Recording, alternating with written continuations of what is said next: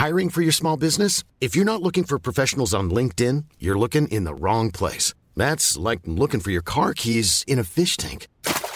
LinkedIn helps you hire professionals you can't find anywhere else, even those who aren't actively searching for a new job but might be open to the perfect role. In a given month, over 70% of LinkedIn users don't even visit other leading job sites. So start looking in the right place. With LinkedIn, you can hire professionals like a professional. Post your free job on linkedin.com slash people today.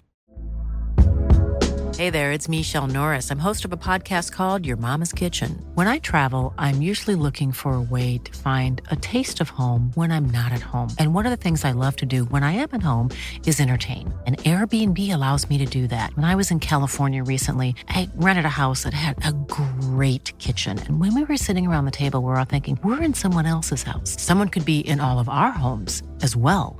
If you have a home, but you're not always at home, you have an Airbnb. Your home might be worth more than you think. Find out how much at airbnb.com/slash host.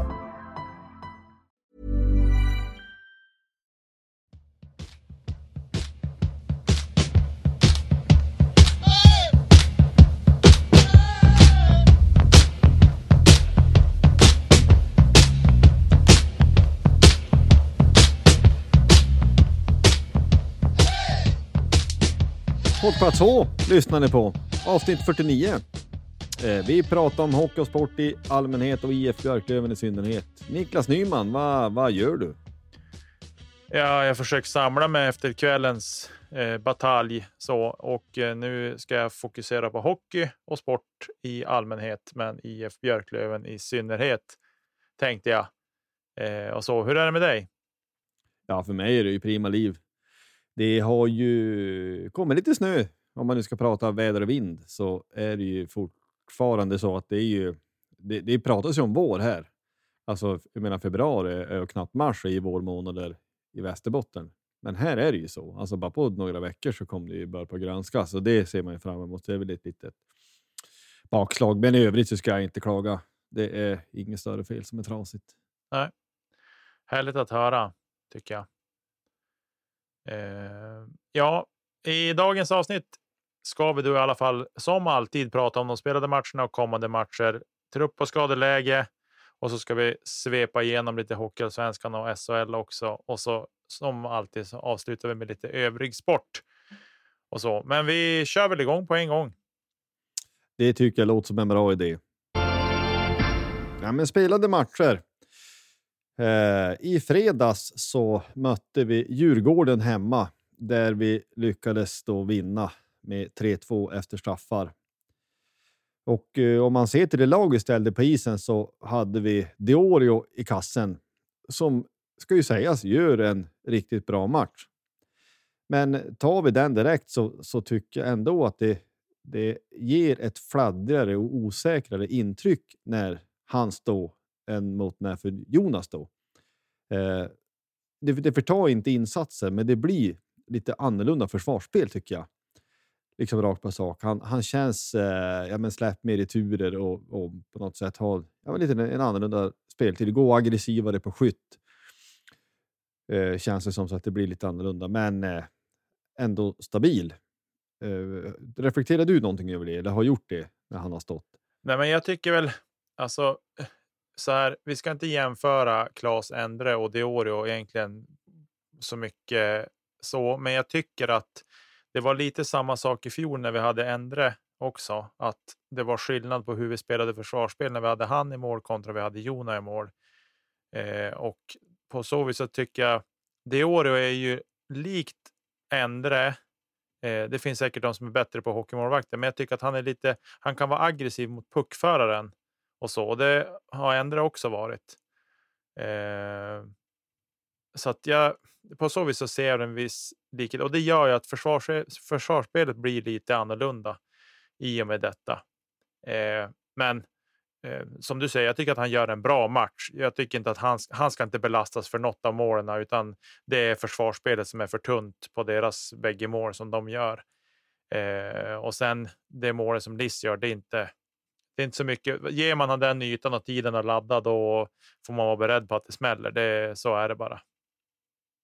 Ja, Ja, han hade drygt 91 procent i år och 91,3 och det är ju inte eh, i en, en enstaka match är så mycket att bråka om. Måste man ju säga. Eh, nej, men det, är ju, det var ju första matchen för Jens Löke och det är ju helt sanslöst. Han kom in och så levererade han direkt. 1 plus 2. Rätt och kväll, rätt okej okay. kväll på jobbet va? Ja, det tycker jag. Speciellt på en ny arbetsplats så får man ju säga att han inte uppträdde nervös på något sätt, utan han klev in och levererade direkt. Så det var fantastiskt att se. Precis, och Olofsson gör två mål. Och han tycker man ju han har börjat varva upp ordentligt. Alltså han bör man ju känna igen sen i våras. Mm. Uh, han kommer att bli viktig. Det kanske, ja, han har ju varit borta länge så att det är väl inte underligt att det tar ett tag innan du kommer in i grejerna igen. Men mm. han, han har varit bra de sista matcherna, verkligen. Ja, det har han. Otroligt bra. Alltså, det, jag, tyck, jag tycker så här att han har varit borta jättelänge, men han känns verkligen som ett nyförvärv. Mm. Eh, som har börjat liksom varva upp och liksom leva upp till sin, sin stora potential. Eh, så att, nej, jag håller med dig Josef. Jag tycker att Olofsson eh, var riktigt bra i den här matchen och jag tycker att han, som sagt, som jag sa, han känns som ett nyförvärv och eh, vi får verkligen hoppas att han nu får vara skadefri resten av säsongen. Ja, verkligen. Verkligen är det så. Ska man nämna något om motståndet så tycker jag att det är rätt stor skillnad på Djurgården i den här matchen mot för den här där vi vann stort. Eh, och även när vi vann relativt enkelt på Hovet. Det är, eh, alltså en, en stor skillnad är ju att det är Lindbom som står. Och det tycker jag gjorde hela skillnaden. Alltså att han, han var väldigt bra. Han är klassen bättre än Galaida. Eh, och sen så tycker jag också att de har tajtat upp det lite. De var hårdare i checkingen. De tajtade till i mittzon och höll oss mer på utsida. De, de har styrt upp det där lite grann. Mm. Eh, så att det, det var skillnad. Jag, jag, tycker vi vinner rättvist och säger att, att det var det bästa laget som vann. Vi bränner lite för mycket. Vi är lite för blött krut, men, men man märker att Djurgården har steppat upp en del, det måste man ändå säga. Vi ska väl nämna att det rings ju på två mål som de gör, varav ett döms bort. Och jag ska ärligt säga att när de gör deras första i, ja, i vårat boxplay så tycker jag att det är riktigt att det godkänns. Mm. Alltså man har väl sett liksom klenare touchar i målgården som har blivit bortdömt. Men att någonstans, hela den här idén om millimeterrättvisa, den gillar jag inte. För den är liksom omöjlig. Och det är som du säger, i och för sig, det är ett boxplay, men det är väl lite grann också att vi kanske skulle kunna städa lite bättre framför egen kasse också samtidigt, så att han får ju stå där och vispa in den där returen. Men visst är det att skottet tar, tar på någon, så han gör en jättebra räddning på första skottet. Mm, så var jag, det. Jag är ganska säker. Och sen så, men han kanske inte ska få stå där så ensam. Nej. Men som sagt, det är, bo, det är boxplay. Det är, ett, det är ett blad som alltid är ledigt. Så är det. Och det är ju inte eh, heller... Alltså, vi, någonstans så måste vi... Det är det här som är också i... Eh, jag skyller inte målet på något sätt på Diorio, men här kommer fram lite grann där att han är lite aggressiv mot puckförare.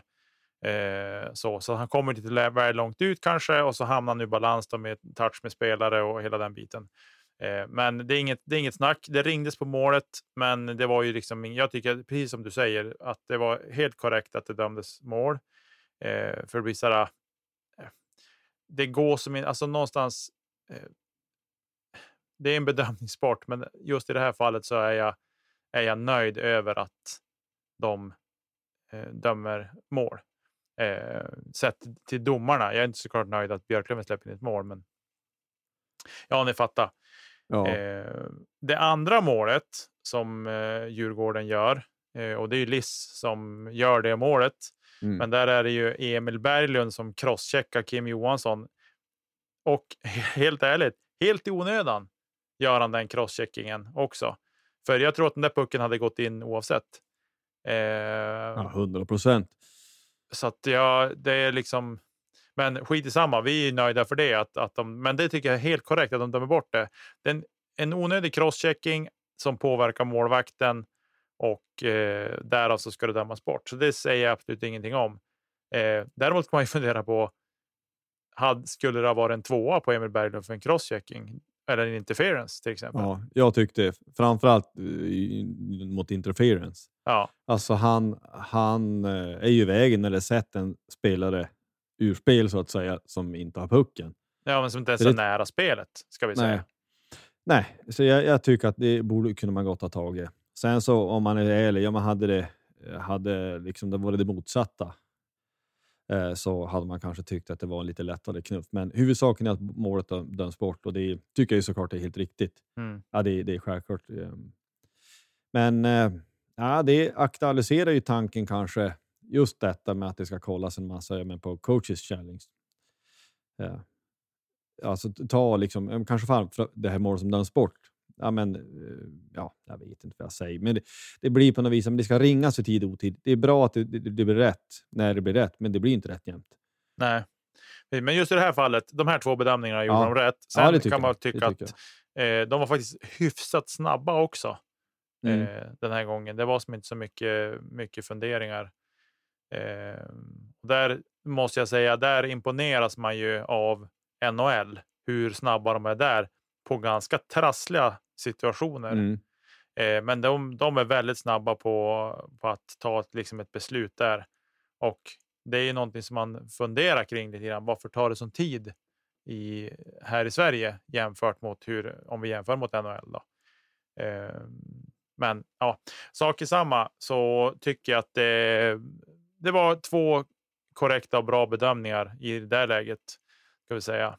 Eh, och sen Liss får ju smälla in den. Han gräver upp en puck från hörnet, får glida in och det är ingen som kliver på eller någonting, utan det blir liksom öppet mot eh, Diorio och eh, han smäller upp den första krysset stenhårt. Det är helt omöjligt. Diorio får ju bara liksom gå ner och sätta sig i blockposition och hoppas på att det går bra.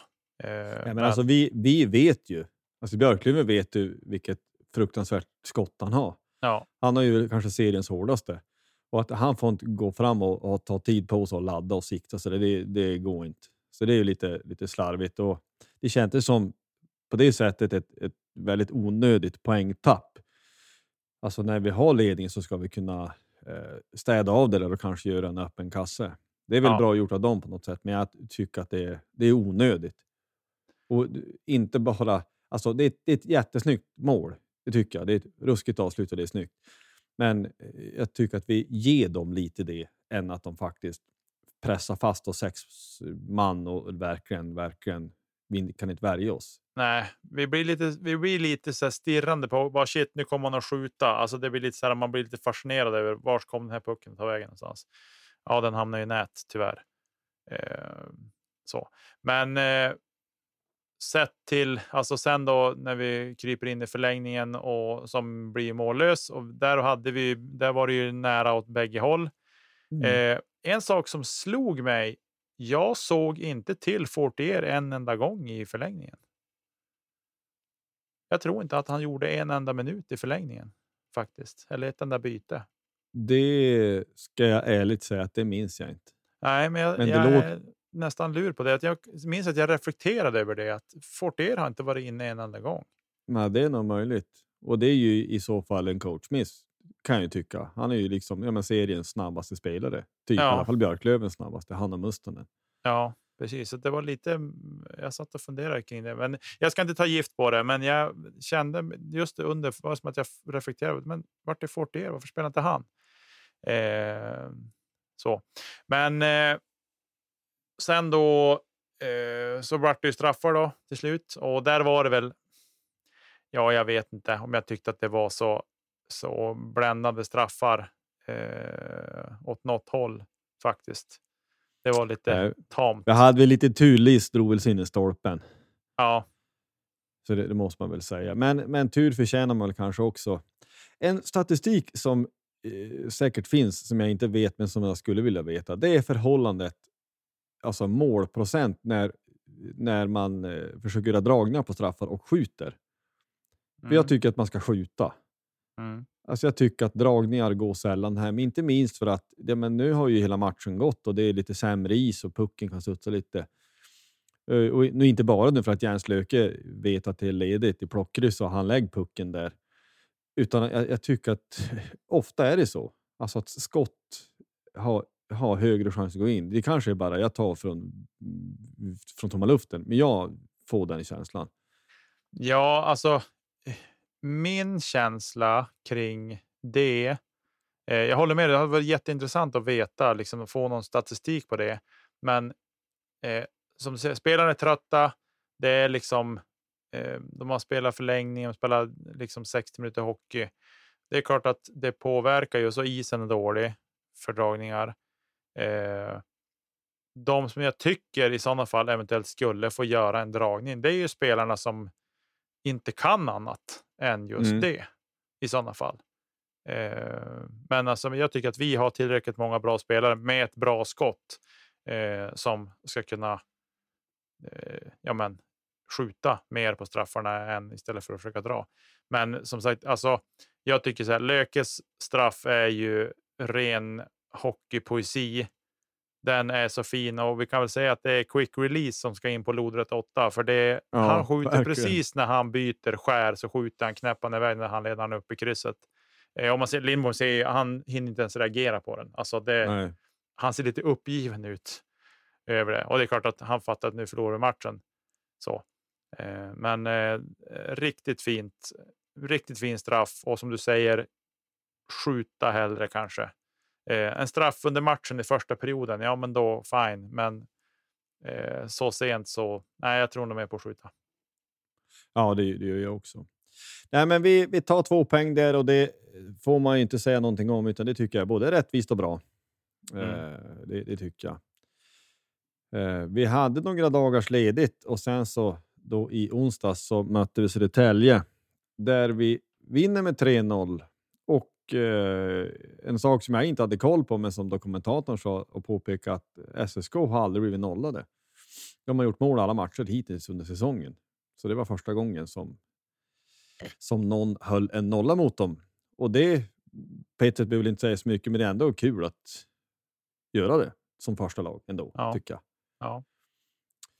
Jag skulle säga att jag tycker att eh, första perioden är en av de bästa perioderna på hela säsongen faktiskt. Jag tycker att vi kommit jättebra. Vi var rappa i skatingen, vi var stabila defensivt och vi checkade hårt och bra. Allt är ju bra förutom effektiviteten. Vi skjuter 16 skott, 16-5 och det, det, vet vi allihop att eh, skottstatistiken säger inte allt, men det säger väl kanske någonting. Mm. Någonting om något i alla fall. Eh, så ja, matchen som, som helhet tycker jag är lite av ett statement faktiskt. Det är lite kanske, jag ska inte säga gråtrist onsdag. Det är ju inte bländande, men det är i min värld ganska säkert. Ja, men jag kände lite så här efter första perioden 0-0. Då kände jag så här. Mm, måtte vi få hål på på eh, uh, Tolopilo någon gång här och sen efter en massa eh, stök och bök där i andra perioden med utvisningar hit och dit. Uh, som, ja, vi ska inte köra fast vid alla de bedömningarna för då tror jag vi blir galen. Men i alla fall, det vart, vi fick powerplay till slut och eh, jag vet inte om du reflekterar över det Josef, men vi hade rätt vassa spelare inne på isen. Ja, men alltså bara Raitar också. Det var som någon slags tjeckisk uppställning. Ja. Eh, det var, det, ja, det var ju helt galet och det märker man också hur det, det, blir så klyschigt att säga att ja, men spetsen gör skillnad, men det är verkligen så. I en sån här match som ja, men tar Södertälje ledning så är det ju fullt möjligt att det blir en torsk här. Att de mm. stänger, för de är starka defensivt. Men släng in spetsen vi har. Och det, det, går liksom inte hur länge som helst hålla emot. Det går inte. Nej. Eh, så det var väl fyra mot tre där då som eh, eh, ja, vi gjorde där. Ja, men det var, det var bra. Och sen sa han väl själv att det var någon halv träff, men det spelar ju ingen roll. Huvudsaken pucken går in. Mm. Verkligen. Verkligen. Nej, men det var, det var skönt att få eh, 1-0 där och sen tycker jag att eh, det kändes som att där tog vi över ändå mer. Alltså, vi började mm. kontrollera mm. mera. Sådär. Visst, Södertälje hade sina chanser och så, men jag tycker ändå det var mycket. Vi höll dem. Vi gjorde en sån match där vi höll dem mycket på utsida. De fick inte så mycket inne. Vi var ganska runda också, bitvis ska sägas, men jag tycker att eh, vi tog oss in mera i boxen än vad de gjorde. Och eh, en riktigt bra match. Och sen får vi säga att 2-0 är ett fint hockeymål också, där vi har Mustonen i samarbete med Vainio som gräver pucken ner i hörnet och hämtar den och trampar ner bakom och hittar en fin macka in framför. Ja, jag tror att det är 3-0 i och för sig, men det spelar ingen roll. Det är fortfarande ett fint mål. Ja, det kanske är tre mål målet. Ja. Eh, det är ju, det är ju eh, Fortier som bara trampar på och sen så åker han ifrån allt och alla och, gör mål. Hänger på han i första där. Tredje målet är Fortier och andra är Mostonen. Eh, och det är ju i tredje Aha. perioden de målen är. Vi hade spelat ja. ungefär halva tredje perioden när Fortier hänger 3-0. Ja. Eh, men eh, jag tycker att Mostonens mål tycker jag är riktigt fint och jag tycker ja. att det är ett bra arbete av Vaino innan där. Ja, men mycket och han måste man också säga. Vi har ju jag menar, på sin moror läst hela den här säsongen när han har spelat. Han har varit från och till och skadat mycket och vi har väl också haft eh, funderat på han. Han har inte riskminimerat någonting. Han tutar och kör, men han, han har börjat varva upp tycker jag.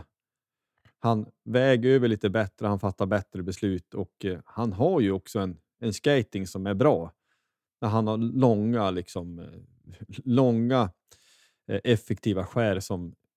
Ja, nej, när han är bra så är han bra. Det är bara så. Mm. Och det kanske också när du börjar spela, fått spela ett antal matcher på raken. Så, eh, och liksom, men det är snett inåt bakåt måste man ju säga. Då. Han, han lägger han väldigt fint och Mustonen kladdar ingenting utan han skjuter direkt. Mm. Så det är väldigt bra. Nej, men den här segern kändes på flera olika sätt som alltså, den här bra, bra säsongen 1920. Det ena var, tyckte jag helt ärligt, att när vi tar ledningen så tycker jag hela känslan är att vet du, det här släpper jag aldrig. Alltså den här matchen vinner vi. Och eh, också känslan 1920 som att ja, men det är en, sån här, ja, men en stabil arbetsseger. Det är inte bländande, men det var sådana här matcher vi liksom avverkar i parti och minut. Så att, eh, inte att vi bumsar nollan kanske, men, alltså, men vi vinner. Inte superstora siffror, men vi vinner stabilt. Och liksom, var god skölj nästa match. Liksom. Ja. Nej, men jag tycker att det är en stabil och gedigen insats idag. Vi, har ju, vi sa ju det i förra veckans avsnitt att vi bävade nästan mer för SSK-matchen mm. än Djurgårdsmatchen. Eh, och jag tycker att någonstans, alltså Södertälje stora och tunga. Vi ska säga att Linus Widell var inte heller med och han kan ju ha varit den som hade vägt över till deras fördel också, ska vi säga. Eh, men jag tycker att som vi uppträder och vi kändes inte lika små som vi gjorde när vi har spelat eh, borta mot dem framför allt. Och även när vi mötte dem hemma förra gången så var det lite så här ah, vi kände som att vi var... Vi var det, det såg, de är ju typ ligans tyngsta lag, ska vi säga. De mm. har väl en snittvikt på, per spelare som är typ 4 5 kilo mer än vad Björklöven har. Och det tyckte jag har synts mer i de, förra, de tidigare matcherna vi har spelat mot dem. Men den här matchen kändes som att det var samma vikt på alla spelare. Vi spelade, vi var helt enkelt bara bättre. Vi hade bättre spets och, och kunde hantera matchen bättre bara. Ja, och så eh. tycker jag att vi har, vi har ju fått eh, hyfsad ordning på vår fart också. Ja. Och då har du bara farten uppe så då, då spelar tyngden lite mindre roll eh, på ett sätt. Alltså det är väl, får, får de ner hastigheten så då kommer ju deras tyngd att vara mycket mer betydelsefull. Mm. Eh, ska sägas också då att Löke han har ju två assist. Så mm. han har ju börjat fantastiskt. Och Charles David Baudouin var tillbaks och jag tycker han direkt så börjar se ut som sig själv. Ja, det tycker jag. Eh, han smällde på. Han hade ju någon, jag vet inte om det var i första perioden han hade, där han liksom verkligen satsade på en spelare. Det var ju bara tur att han missade. Det gick som ett sus genom publiken. Eh, den hade kunnat bli stygg och jag är glad att den inte träffade, för det hade varit en rejäl propp alltså. Ja, eh. sannolikheten har väl varit att ja, men det blir både matchstraff och skador och allt möjligt.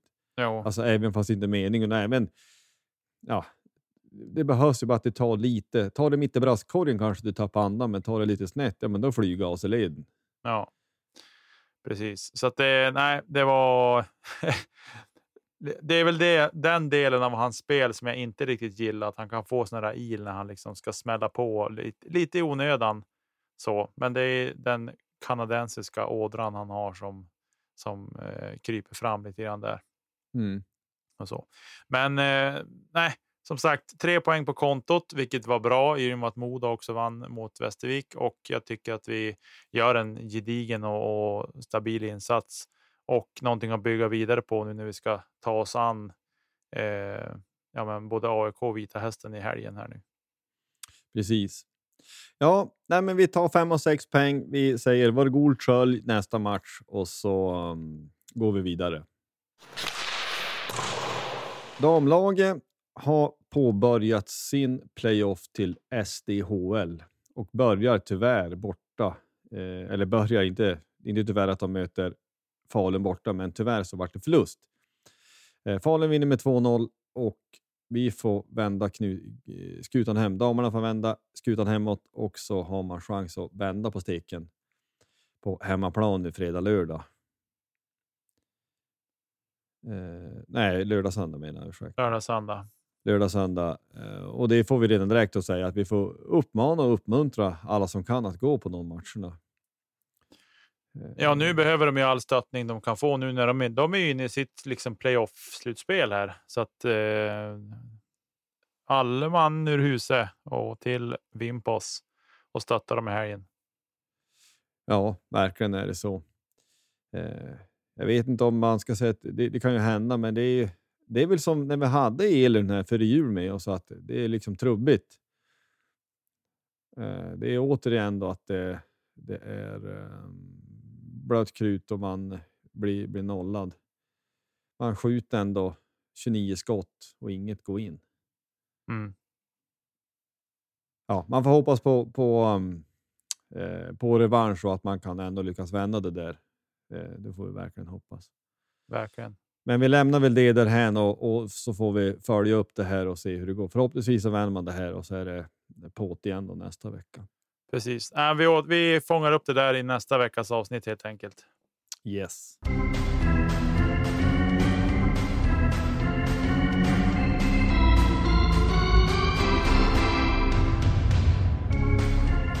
Ja, vi pratar om truppen.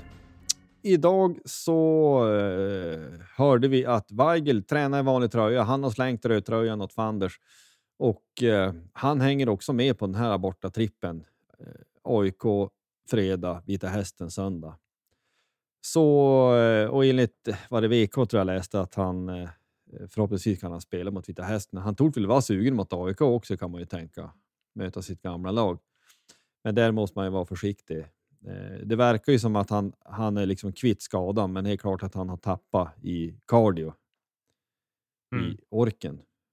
Jag tänkte släng in honom i PP, då behöver man väl inte åka skridskor. Han kan ju bara ha pucken och passa. Hur jobbigt är det egentligen? Precis. Det borde han mäkta med faktiskt.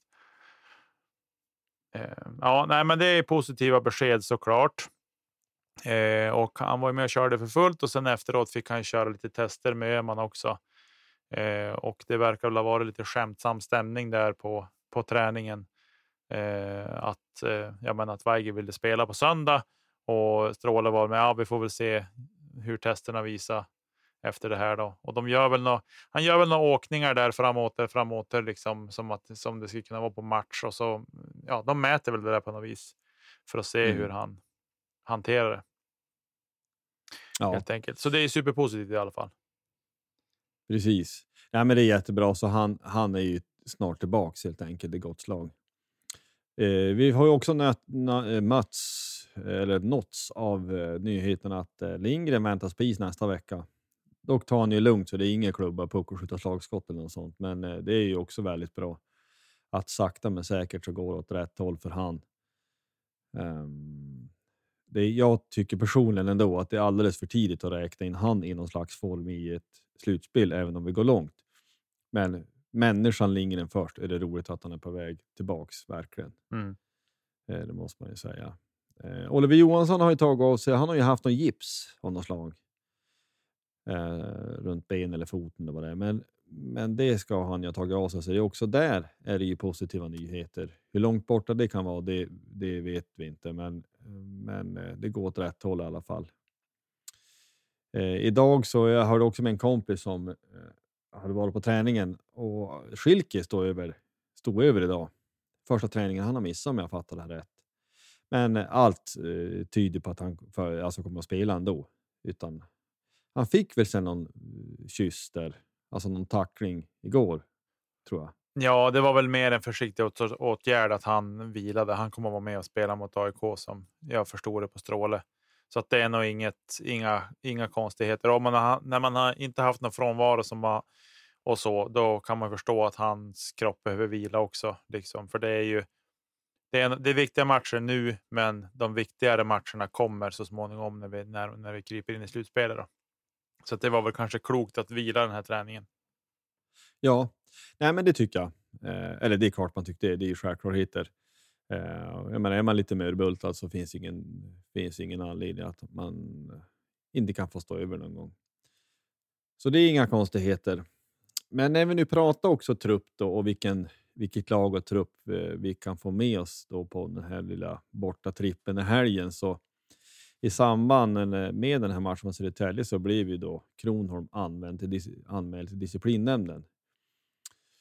Eh, och eh, för den som vill så finns det möjlighet att lyssna på presskonferensen på eh, Björklunds hemsida där, där Bogren, tycker jag med all rätta, men även sakligt och lugnt kritiserar dömningen som var. Och han får också ett visst medhåll ifrån Stråle.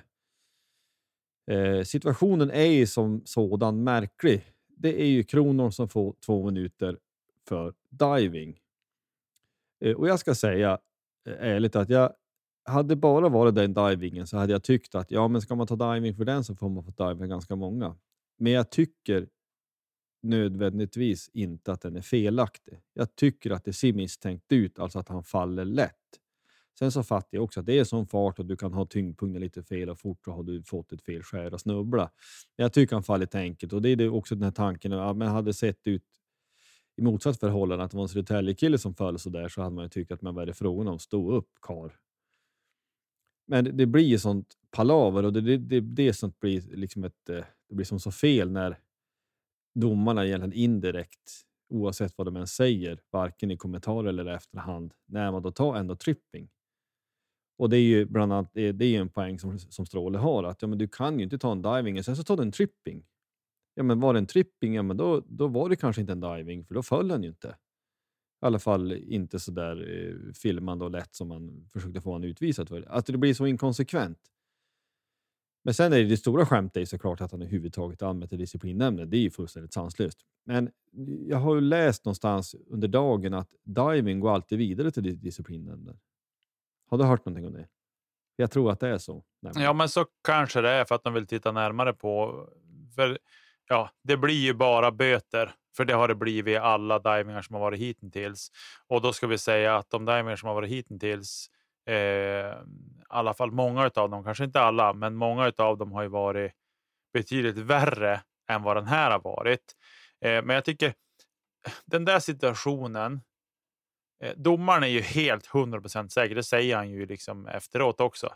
Att det, han är helt nöjd med det beslutet att ta, ta en diving när han tittar på den efterhand också. Det är han jättenöjd med. Ja, Okej, okay, gott så. Men det jag tycker blir problematiskt i det här är att det är liksom så, ja, men han får ett slag på benskyddet, men jag tror att han ramlar. Ja, fine, han ramlar, men jag tycker det som skiljer det här, den här så kallade divingen från många andra divings är att han lägger sig inte platt på mage och glider och tittar på domaren. Att hallå, Nej. Utan han ställer sig upp och fortsätter att spela, har pucken, sen blåser domaren och Kronholm blir ju fullständigt galen. Jag tror att skulle man fråga Kronholm så tror jag han skulle säga nej, det är liksom, jag får en, en lätt, ett lätt slag på smalbenet och visst, det får man ibland i hockey och så. Och jag snubblar till, men det ska inte vara någon tripping och det ska inte vara någon diving. Det, jag, jag tror att han skulle göra den bedömningen själv. Eh, men i alla fulla fall så nu vart det vad det vart, men det vart ju enormt pinsamt när de tar den för tripping också. För det är så här, jaha, och det säger han i domarkommentaren efteråt. också, att ja, han, han får ett slag på, på, mm, över knät, men jag anser den inte vara tillräckligt hård för att ska, han ska ramla på det sätt han gör.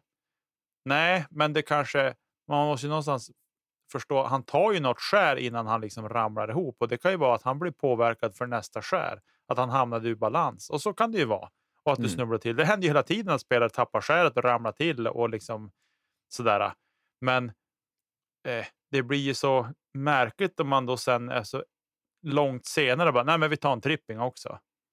Bara. Ja, men det blir som, det blir som parodi när ja, men Södertälje de står och ska prata ihop sig för ett powerplay. Och sen, åh nej, är det någon som blås och så, nej, då, då är det minsann, nej, jag gillar inte det där. Eh, det blir, det blir som, som, som så fel. Sen så, vilket ju eh, också Bogren eh, säger, alltså att de själv får ju en, ett kompensations powerplay senare där situationen, jag har sett några sett några giffar någonstans där det snurrar, någon har lagt ihop det och det är ju nästan identiskt. Ja. Det är en lättare smäll och han ramlar också misstänkt enkelt. Mm. Eh, och då blir det ju powerplay för dem. Alltså det blir bara tripping. Och Det är också ett tecken på att ja, men det, det vart lite fel och sen så har det hängt med. Och, alltså, man gör fel, men det blir lite dumt när man på något sätt... Eh, alltså två fel gör inte ett rätt. Blev det fel på divingen först så blir det också fel när du ska försöka rätta till det med en kompensationsutvisning. Både senare i matchen men också i den direkta situationen så att det blir fyra mot fyra. Det blir, det blir som en nedåtgående spiral. Ja, och det, det mest komiska, jag tänkte bara någon minut innan den här äh, divingutvisningen tänkte jag att domarna har varit bra idag. De har inte synts så mycket. Alltså de, jag tyckte att de hade gjort bra grejer. liksom. Mm. Eh, och sen blir det det här spektaklet i andra perioden. Och vilket och sen repa sig i tredje perioden tycker jag. Då tycker jag liksom att de, att de steppar upp i nivå och det vart bra igen om man så säger. Eh, men, ja, men det, det, är också så här, jag har, jag har ju, vi har ju pratat mycket om dömningen och alltså, eh, eh Oskar Niklasson som är en av de som dömer, han tycker jag kanske är seriens bästa domare. I alla fall en av dem. Men det är ju den andra, Niklas Johansson, som hamnar i trubbel. Eh, som, som tar ju eh, den här, jag tror att det är både den här kompensationsutvisningen i tredje Eh, och som har hamnat i palaver med den här divingen som sen tar tripping. Det är, det är han som tar de bedömningarna. Så att det, ibland är det vad det är liksom, med, med tvådomarsystem. De står på olika ställen. Men jag, jag, jag gillar i regel, framförallt av Niklasson, det jag har sett både live och, och han, han kan tillåta lite högre nivå på ett sätt, men det gör ingenting bara man är konsekvent. Eh, kan, jag, kan jag tycka. Nej, men de, det, det, det var ju inte avgörande för matchen heller, kan jag ju tycka. Alltså jag, jag, jag tror att vi hade vunnit oavsett mm. hur, hur det här blev, så det är ingenting att säga om. Men det är väl det jag kan tycka att det blir disciplinnämndsärende av det som från början ingenting är. Sen så fick jag också reda på då, tror jag, för jag, men jag, jag, man var ju orolig för, jaha, kommer Kronholm att räknas som återfalls, återfallare sen i slutspelet om det blir någonting? Men det, det, ska väl tydligen vara så, om jag har förstått det här rätt, att diving bedöms för sig. Så att om han får liksom matcha för någon fulboarding eller någonting så har inte det med saken att göra. Så att det blir väl böter enbart. Ja, vi får följa upp det där. Eh, förra veckans avsnitt så pratade vi ju vad som hände mellan Tingsryd och Djurgården. Där mm. Fredrik Glader kritiserade, eller han, han var nöjd över att de vann matchen, tittade på domarna och sen vart han anmäld till något hemligt disciplinråd och sen eh, avstängd fredagsmatchen. Eh, och det intressanta är ju här nu då. Då i fredags i livesändningen så står ju Garpen och sågar domarna var på eh, ja, men programledaren liksom säger ja, men de är inte här och kan försvara sig. Nej, men eh, fine så, men ändå han får gå på rätt friskt om vad han tyckte om domarinsatsen. Eh, mig veterligen så har det då inte blivit någonting kring honom eh, och det blir sådär. Jaha, Va, är, gör vi skillnad på person och person i det här? Och det här är inte domarna. Det här är ju liksom. Det här är ju någon. Det här är ju tävlingsnämnd och disciplinnämnd som tar med besluten. Och det tycker jag är anmärkningsvärt att Garpen går fri. Men Glader fälls. För ja, är, vad jag ja, tycker är, är en mindre in... grej. Ja, ja, men det är väl också de här inkonsekvenserna som blir för att mig veterligen har inte Bogren heller blivit anmält någonstans eller att det blir någonting. För att han på presskonferensen har sagt någonting. Nej, precis. Och inte Stråle heller. Men nu vet vi inte. Det är inte fredag än, så det kanske kommer något sent. Men det har inte skrivits någonting om det. Men det är som det här som är grejen. Och det är det här vi har pratat om, att det här drabbar ju inte bara oss. För det tycker jag vi har varit ganska viktig, noga med att påpeka att det handlar ju inte bara om Björklöven, det handlar om alla lag i ligan och liksom eh, ja, men, då alla de pengar som är involverade i det här. Och eh, ja, det är ganska många aspekter som, tas, som man ska ta in i det här och jag tycker att nivån är inte, har inte varit tillräckligt bra. Nej, men det här är ju för att zooma ut. Det här är ju ett problem som hockeyn har. Eh, som, som, som jag tycker att det är för få som påpekar. Det handlar inte om att vi ska vara några gnälliga gubbstruttar som tycker att vårt lag blir förfördelat. Alltså, hockeyn är för viktig för alldeles för många för att dömningen inte ska liksom på något vis eh, behandlas bet bättre av svensk hockey som sådant. Det handlar ju absolut inte om att vi kapar några enskilda domare som tar någon diving som vi tycker är konstig. Det är ju inte det. Utan det är väl på något sätt att man mer, och min, mer eller mindre snart har målat in sig helt i ett hörn. Mm. Tycker jag. Och att, att ha den här ordningen att ingen får ha en åsikt om en dömning när det är uppenbart för alla som har sett matchen att det här blev inte bra. Eh, och det ska vara disciplinråd som inte en käft vet om det är. Ja, men så kan vi ju inte ha det. Vi måste ju ha en bättre transparens och framförallt ett ansvarsutkrävande. För att det, det man gör det är ju att det, men det blir ett ansvarsutkrävande för de uttalanden som tränare och spelare gör. Men hur ser ansvarsutkrävande från jag menar, en sån domare som, som Björn Wettergren till exempel? Eller från andra gubbar, från det här disciplinrådet, ja, men även från domare. Det, det, vi kan ju inte ha det så, eh, tycker jag. Utan det här måste... Eh, alltså, det finns ju... Det måste utbildas bättre domare. Hur det ska gå till. Ja, vi är supportrar som sitter och prata i en podd.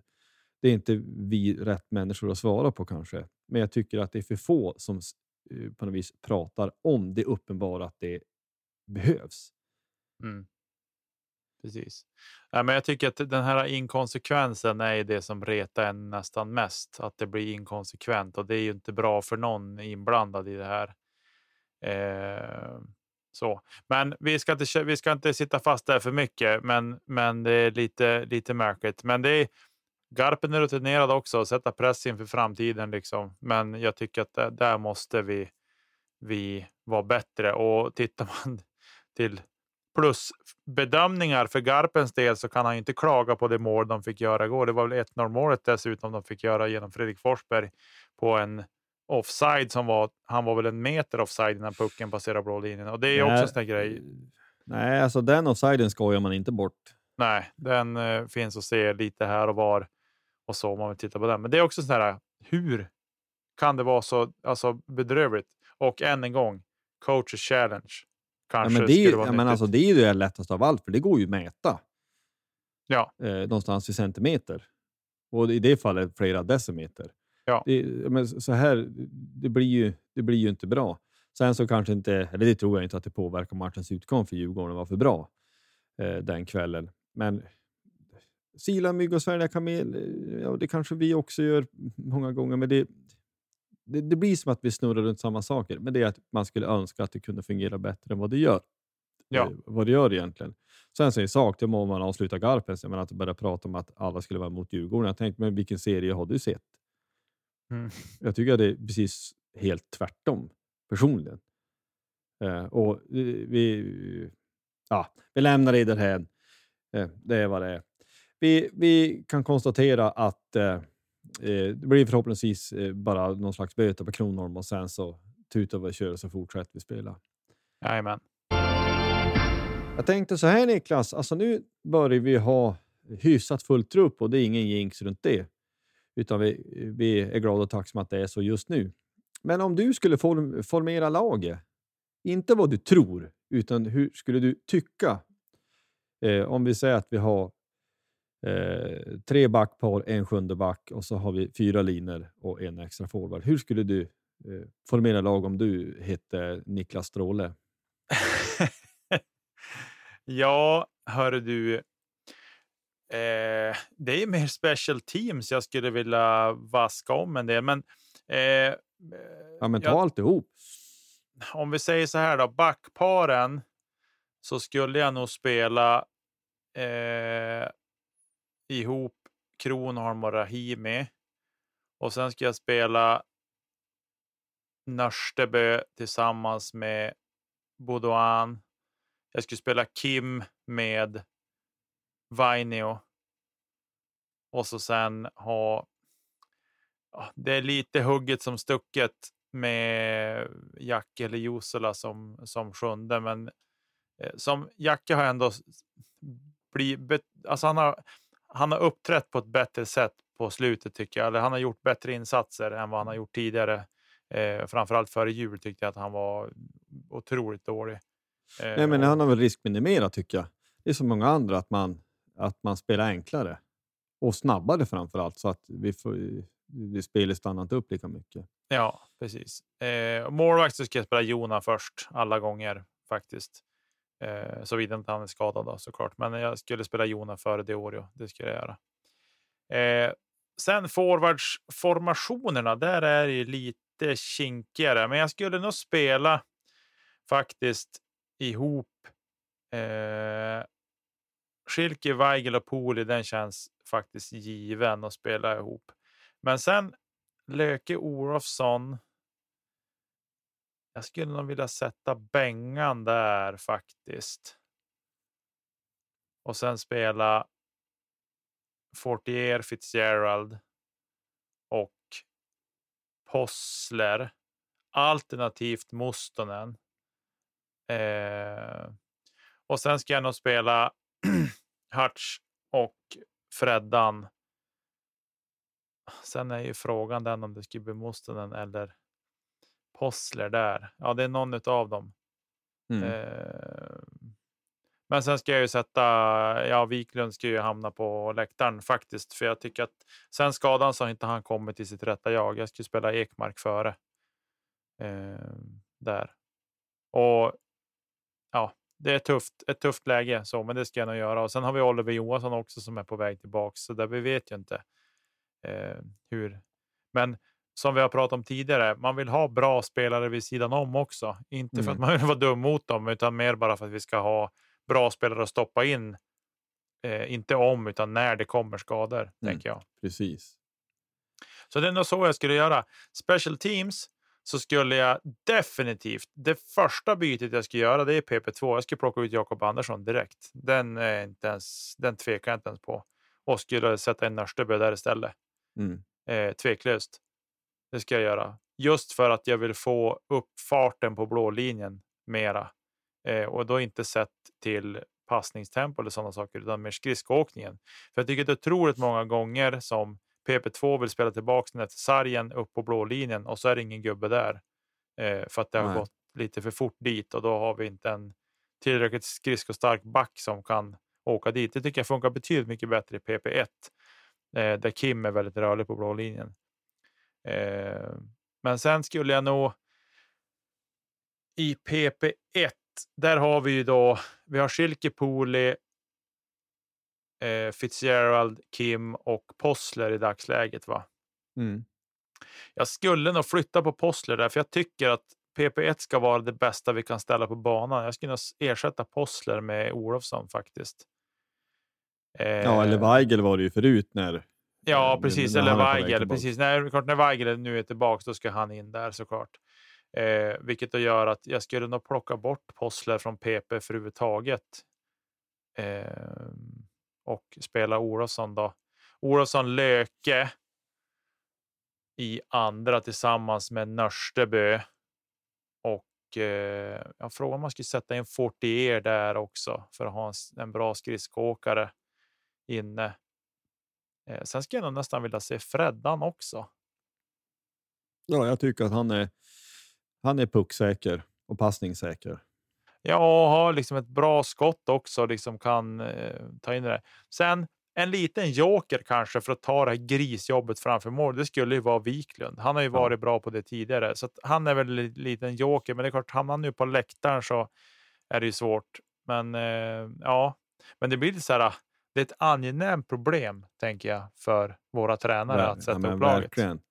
Nej, men det, det jag satt och funderade själv på det här idag också, det är bara att konstatera att nu, nu kommer man ju att ha folk, alltså i en hypotetisk situation, där alla är frisk, eller de flesta är frisk, så kommer man ju ha spelare som man tycker är bra, som egentligen på något sätt tycker ska spela, kommer ju inte vara ombytta. Mm. Och det är som du säger ett angenämt problem att ha. Och, ja, men skulle jag säga, vi, vi, vi är nog hyfsat överens, men alltså jag skulle nog helst eh, ta backsidan. Jag skulle nog helst vilja sära på Rahima och Kronholm. Eh, och vi snurrar ju ofta runt när vi går på sju backar så att det blir att det, man alternerar lite. Men Nörström, Kronholm, Rahimi Vaino och då Kim Johansson och eh, Karl David Bodin och Jacke sjunde då. Mm. Eh, och det är som du säger, Josila kan också vara sjunde, men eh, sen så om vi, vi som sagt i en hypotetisk framtid så får man ju då justera och då att eh, men Lingnen går väl in med, med istället för Vaino då som rightare. Mm. Och så kanske man då, för de har, vi, svar, vi spelade Lindgren med Nörsteby en del i fjol, va? Ja, Eh, att man kanske tar det igen. Eh, men vi, vi, vi återigen, vi ska inte låta fånig, vi ska inte jinxa på det sättet, men vi är bättre rustade. Vi har ju lite bredare trupp, alltså mer kroppar i år och det kan ju ta en match och sen säga det är paj. Men i nu, nuläget ser det ju bättre ut på det sättet i alla fall. Och det är ju, jag menar, vi har ju sett, alltså nu är vi, eh, vi är åtta backar med Jusula, nio med en eventuell Lindgren längre fram. Och så vet vi också att skulle det superkrisa så kan Andersson till exempel spela back. mm. Så att med in, i en normal värld så, så även om vi råkar ut för en eller två backskador så är, det, är vi inte på bar backe så att säga. Eh, men det är som sagt det är positiva problem att ha. Forwardsidan, Schilke Weigelpoli tycker jag är given. Sen så tycker jag ju personligen att Löke Olofsson eh, ska fortsätta spela tillsammans. Eh, de, ja, men de levererar powerplay direkt och jag tror att de, ja, men de hittar varandra. Där ska jag nog sätta in Possler. Alltså ha en riktig sarg, eh, sarggris liksom som är duktig på att ta puck, täcka puck. Och då sätter jag din bänk som Fit- Fitzgerald Fortier. För då tänkte jag håll i hatten den där kedjan kommer gå undan. När man åker. Och sen så blir det då en mera då eh, stänga ner kedja med Hutchings, Andersson och Mustonen.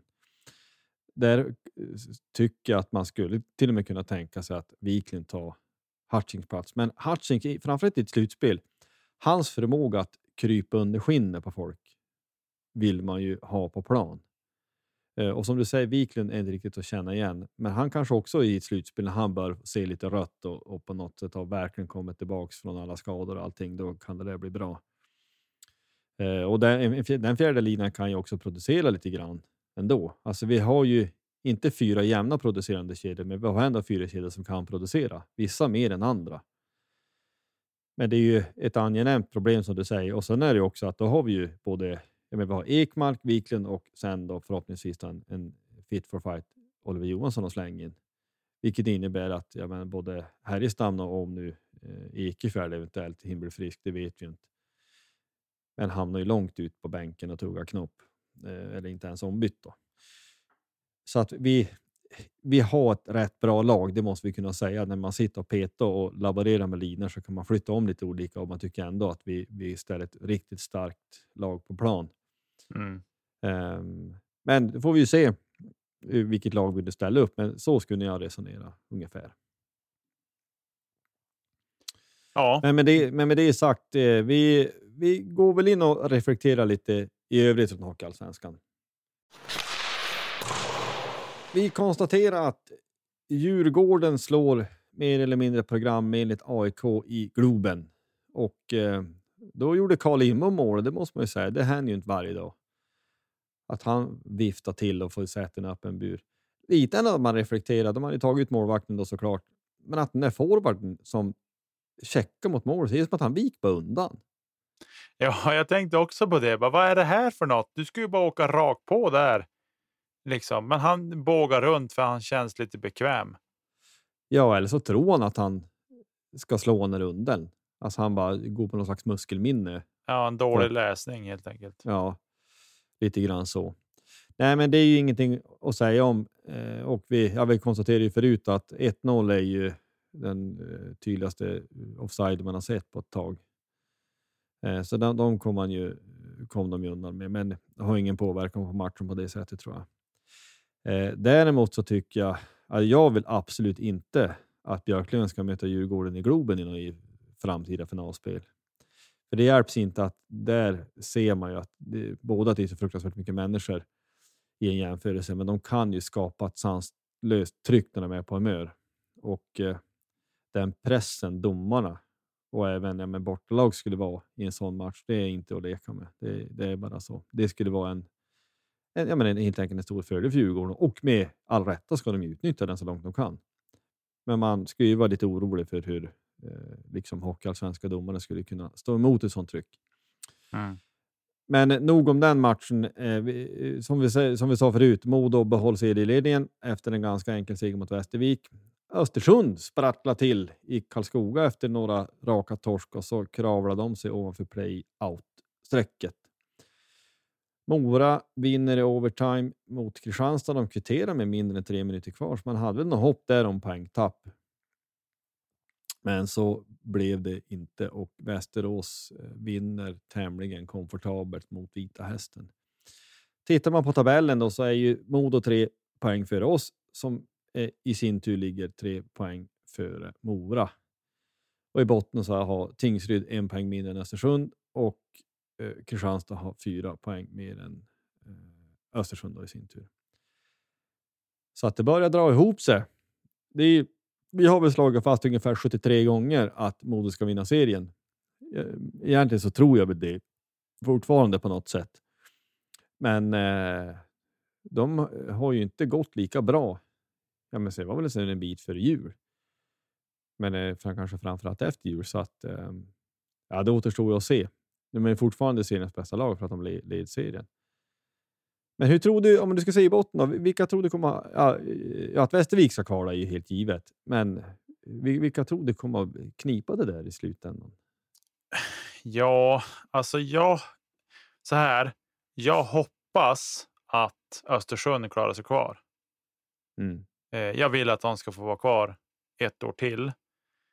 Eh, så att ja, som tabelläget ser ut just nu så är det Tingsryd och Västervik.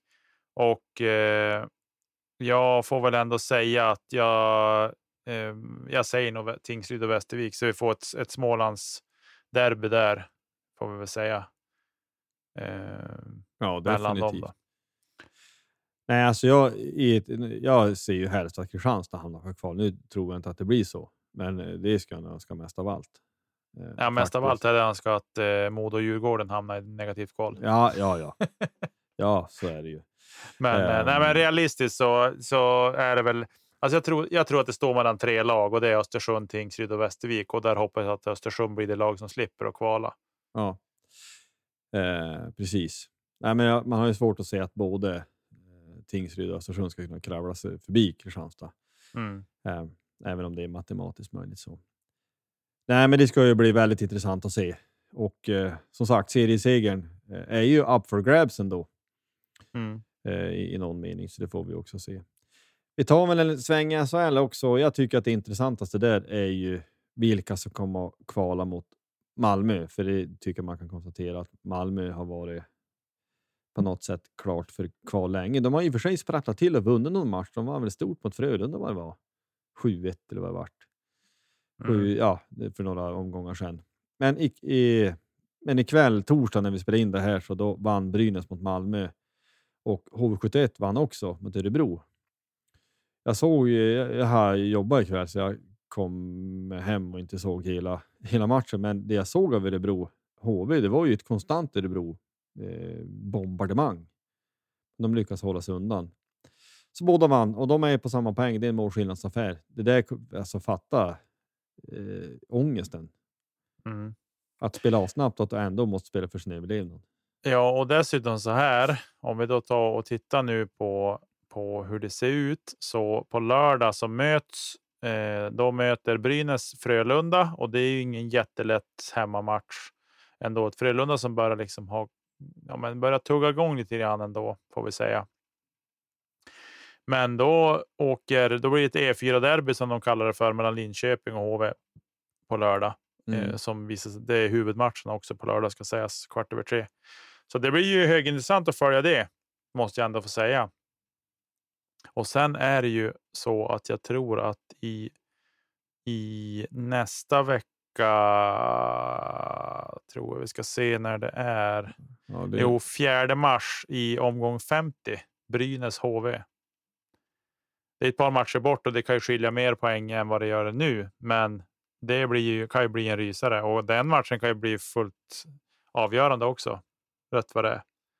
ja, men alltså i alla förutsättningar så är han ju superviktig. Alltså hur, Ja. än, hur än är. Hur Precis. än är så är ju den superviktig.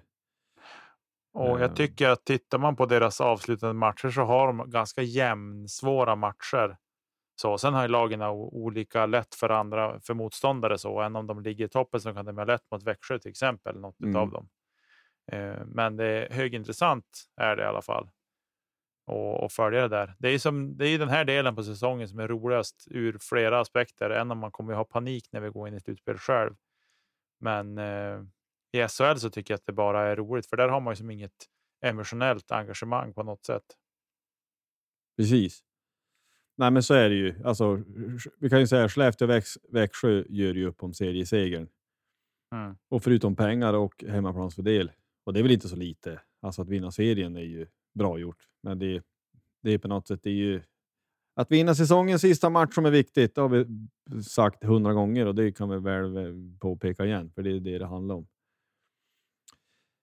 Eh, sen så i TV kval, jag har ändå närt någon slags tanke, undrar om inte Malmö ändå, kanske inte favoriter, men ändå det lutar ändå lite mot. De har varit liksom mer eller mindre i flera månader känns det som, men i alla fall flera veckor i praktiken klart för playout och kunna Mm. mentalt förbereda sig. När det är så här jämnt och framför allt mellan, eh, ja men nu mellan Brynäs och HV, om det är till sista matchen, om du är liksom ett stolpskott för att slippa kvala, men den gick stolpe ut till exempel om vi hittar på det. Jag menar att gå, sen gå in i en playout några dagar senare bara.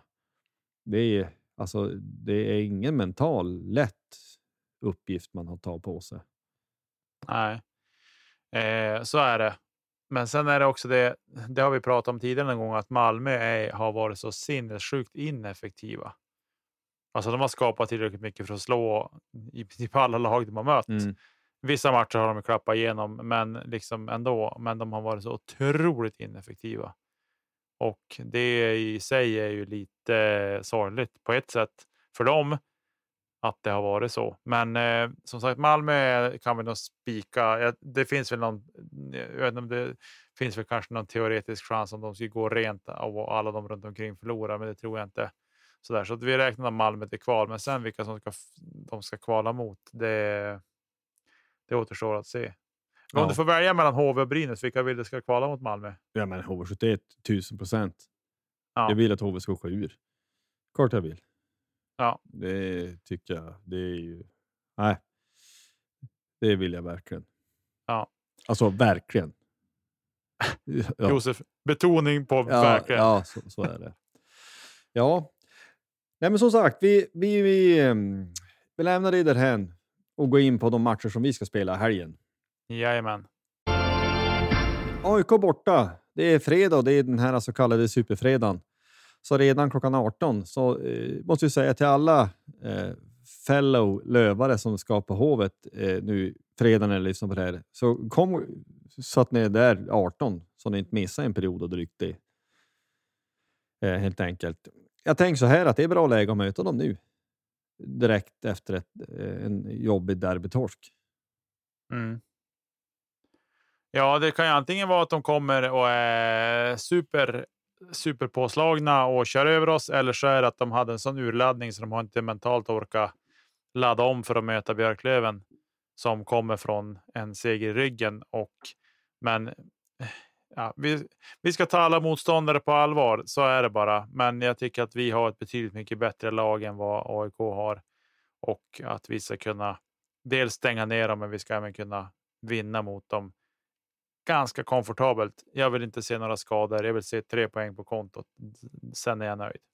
Ja, ja men jag tycker också. Jag, jag tror väl också egentligen på vinst. Eh, eller jag tycker att det borde vara så. Sen så, ja, men alla matcher ska ju spelas och så. Vi, eh, den första borta matchen mot dem, då hade vi inte en chans. 5-1 tror jag var. Mm. Eh, så det, det ska man väl inte säga, men det har ju mycket vatten har runnit under broarna sedan dess. Så att jag, jag tycker vi ska vinna båda de här. För jag menar, går vi på söndagsmatchen också, Vita Hästen borta, de... Eh, jag vet inte, det blir väl någon slags... Jag vet inte hur man ska säga. Kanske inte ingenmansland, men nästan eh, någonstans. De, ja, i och för sig, de kämpar med plats 7 till 10, så de är ju motiverade, men, det, men vi har ju... Ja, vad är det?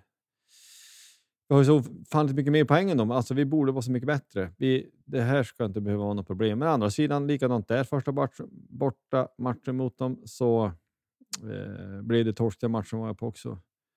När Marcus Eriksson hängt i den första krysset. Eh, det var ett snabla mål han gjorde. Ja, så det ska spelas. Men jag, jag, tycker att är vi bara påslagna, gör det vi ska och gör det vi, eh, som nu Fredan sa för ett par år sedan, gör det vi kommer överens om, så borde det kunna gå. Eh, helt enkelt. Söndagsmatchen den hinner jag inte på. Den börjar klockan tre. Hade den varit lite senare så kanske, men det, det går inte. Går inte med. Men i alla fall, det ska bli kul att se. Det, var, det känns som att det var ett tag sedan jag var på någon match. Jag räknar inte Karlskoga borta, för det här var ju en hemsk upplevelse. ja, det förstår jag. Ja, nej, men som sagt, jag tycker att vi har goda chanser att ta sex poäng den här helgen och det tror jag att eh, grabbarna känner också. De vill inte heller åka iväg och komma hem och ha gjort en, en dålig... För det är lite det det handlar om, en dålig insats.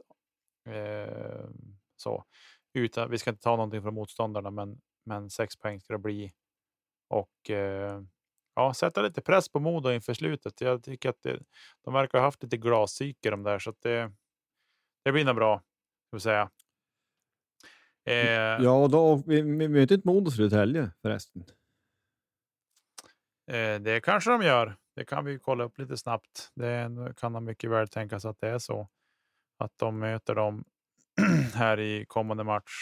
Ja, de möter eh, Djurgården nu nästa framför allt. Alltså idag, ja, precis. fredag. I... Det är ju superfredag så att ja. de eh, är ju efter våran match då.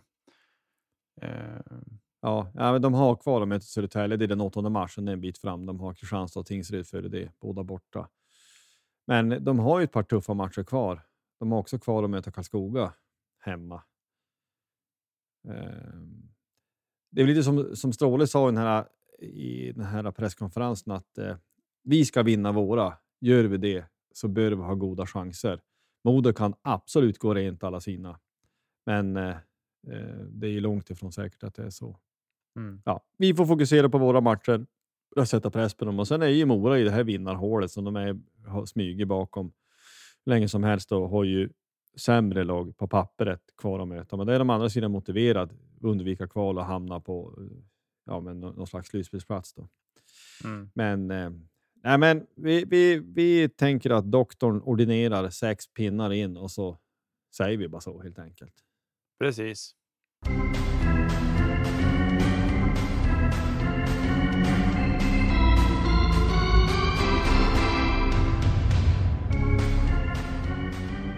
I den övriga sportens värld måste det ju konstateras att Degerfors eh, vinner årets första tävlingsmatch. Man reser till Luleå, eh, till klassiska, om man nu får säga så, Arkushallen. Och vinner med 2-0 borta där. Har du varit i Arkushallen förresten? Det har jag. För länge sedan. Men det har jag varit. Det är en häftig hall. Måste jag säga. Ja, ja men det är det ju. Sen är det ju ja, men, fotboll inomhus på det sättet, är ju ja, det är vad det är. Sen är det ju liksom, det blir ju, taket är ju välvt på något vis. Och det är klart, om du nu dunkar någon hög där lite snett eh, så flyger han ju upp i taket. Men det, det är väl sådana minus 31 eh, och en och en halv meter snö, så att det kanske inte är upplagt för fotbollsfest utomhus i Luleå i februari riktigt. Nej, men sett till matchen jag såg han, det var inte så mycket att säga om. Det stod 0-0 i paus, men sen så då varvar man ju upp lite grann. Eh, jag gillar ju liksom konceptet att tävlingsmatcher börjar tidigt. Alltså det är träningsmatchtider egentligen, eh, sett, sett eh, vilken tid på året det är. Men det är roligt att det är, eh, att det är tävlingsmatcher. Jag slökollar lite på andra matcher. Det är ju framförallt storstadslagen och om man säger, huvudstadslagen.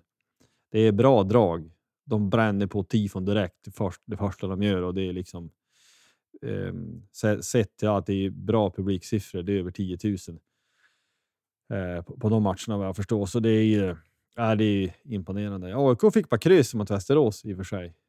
Eh, eh, och, och, det kan man ju säga utan att grotta ner sig kanske allt för mycket i det. Så sett till tabellplaceringar och Europaplatser och det som handlar om pengar då in så eh, Djurgården, de kommer gå in där ganska snart nu i, i Europa League väl?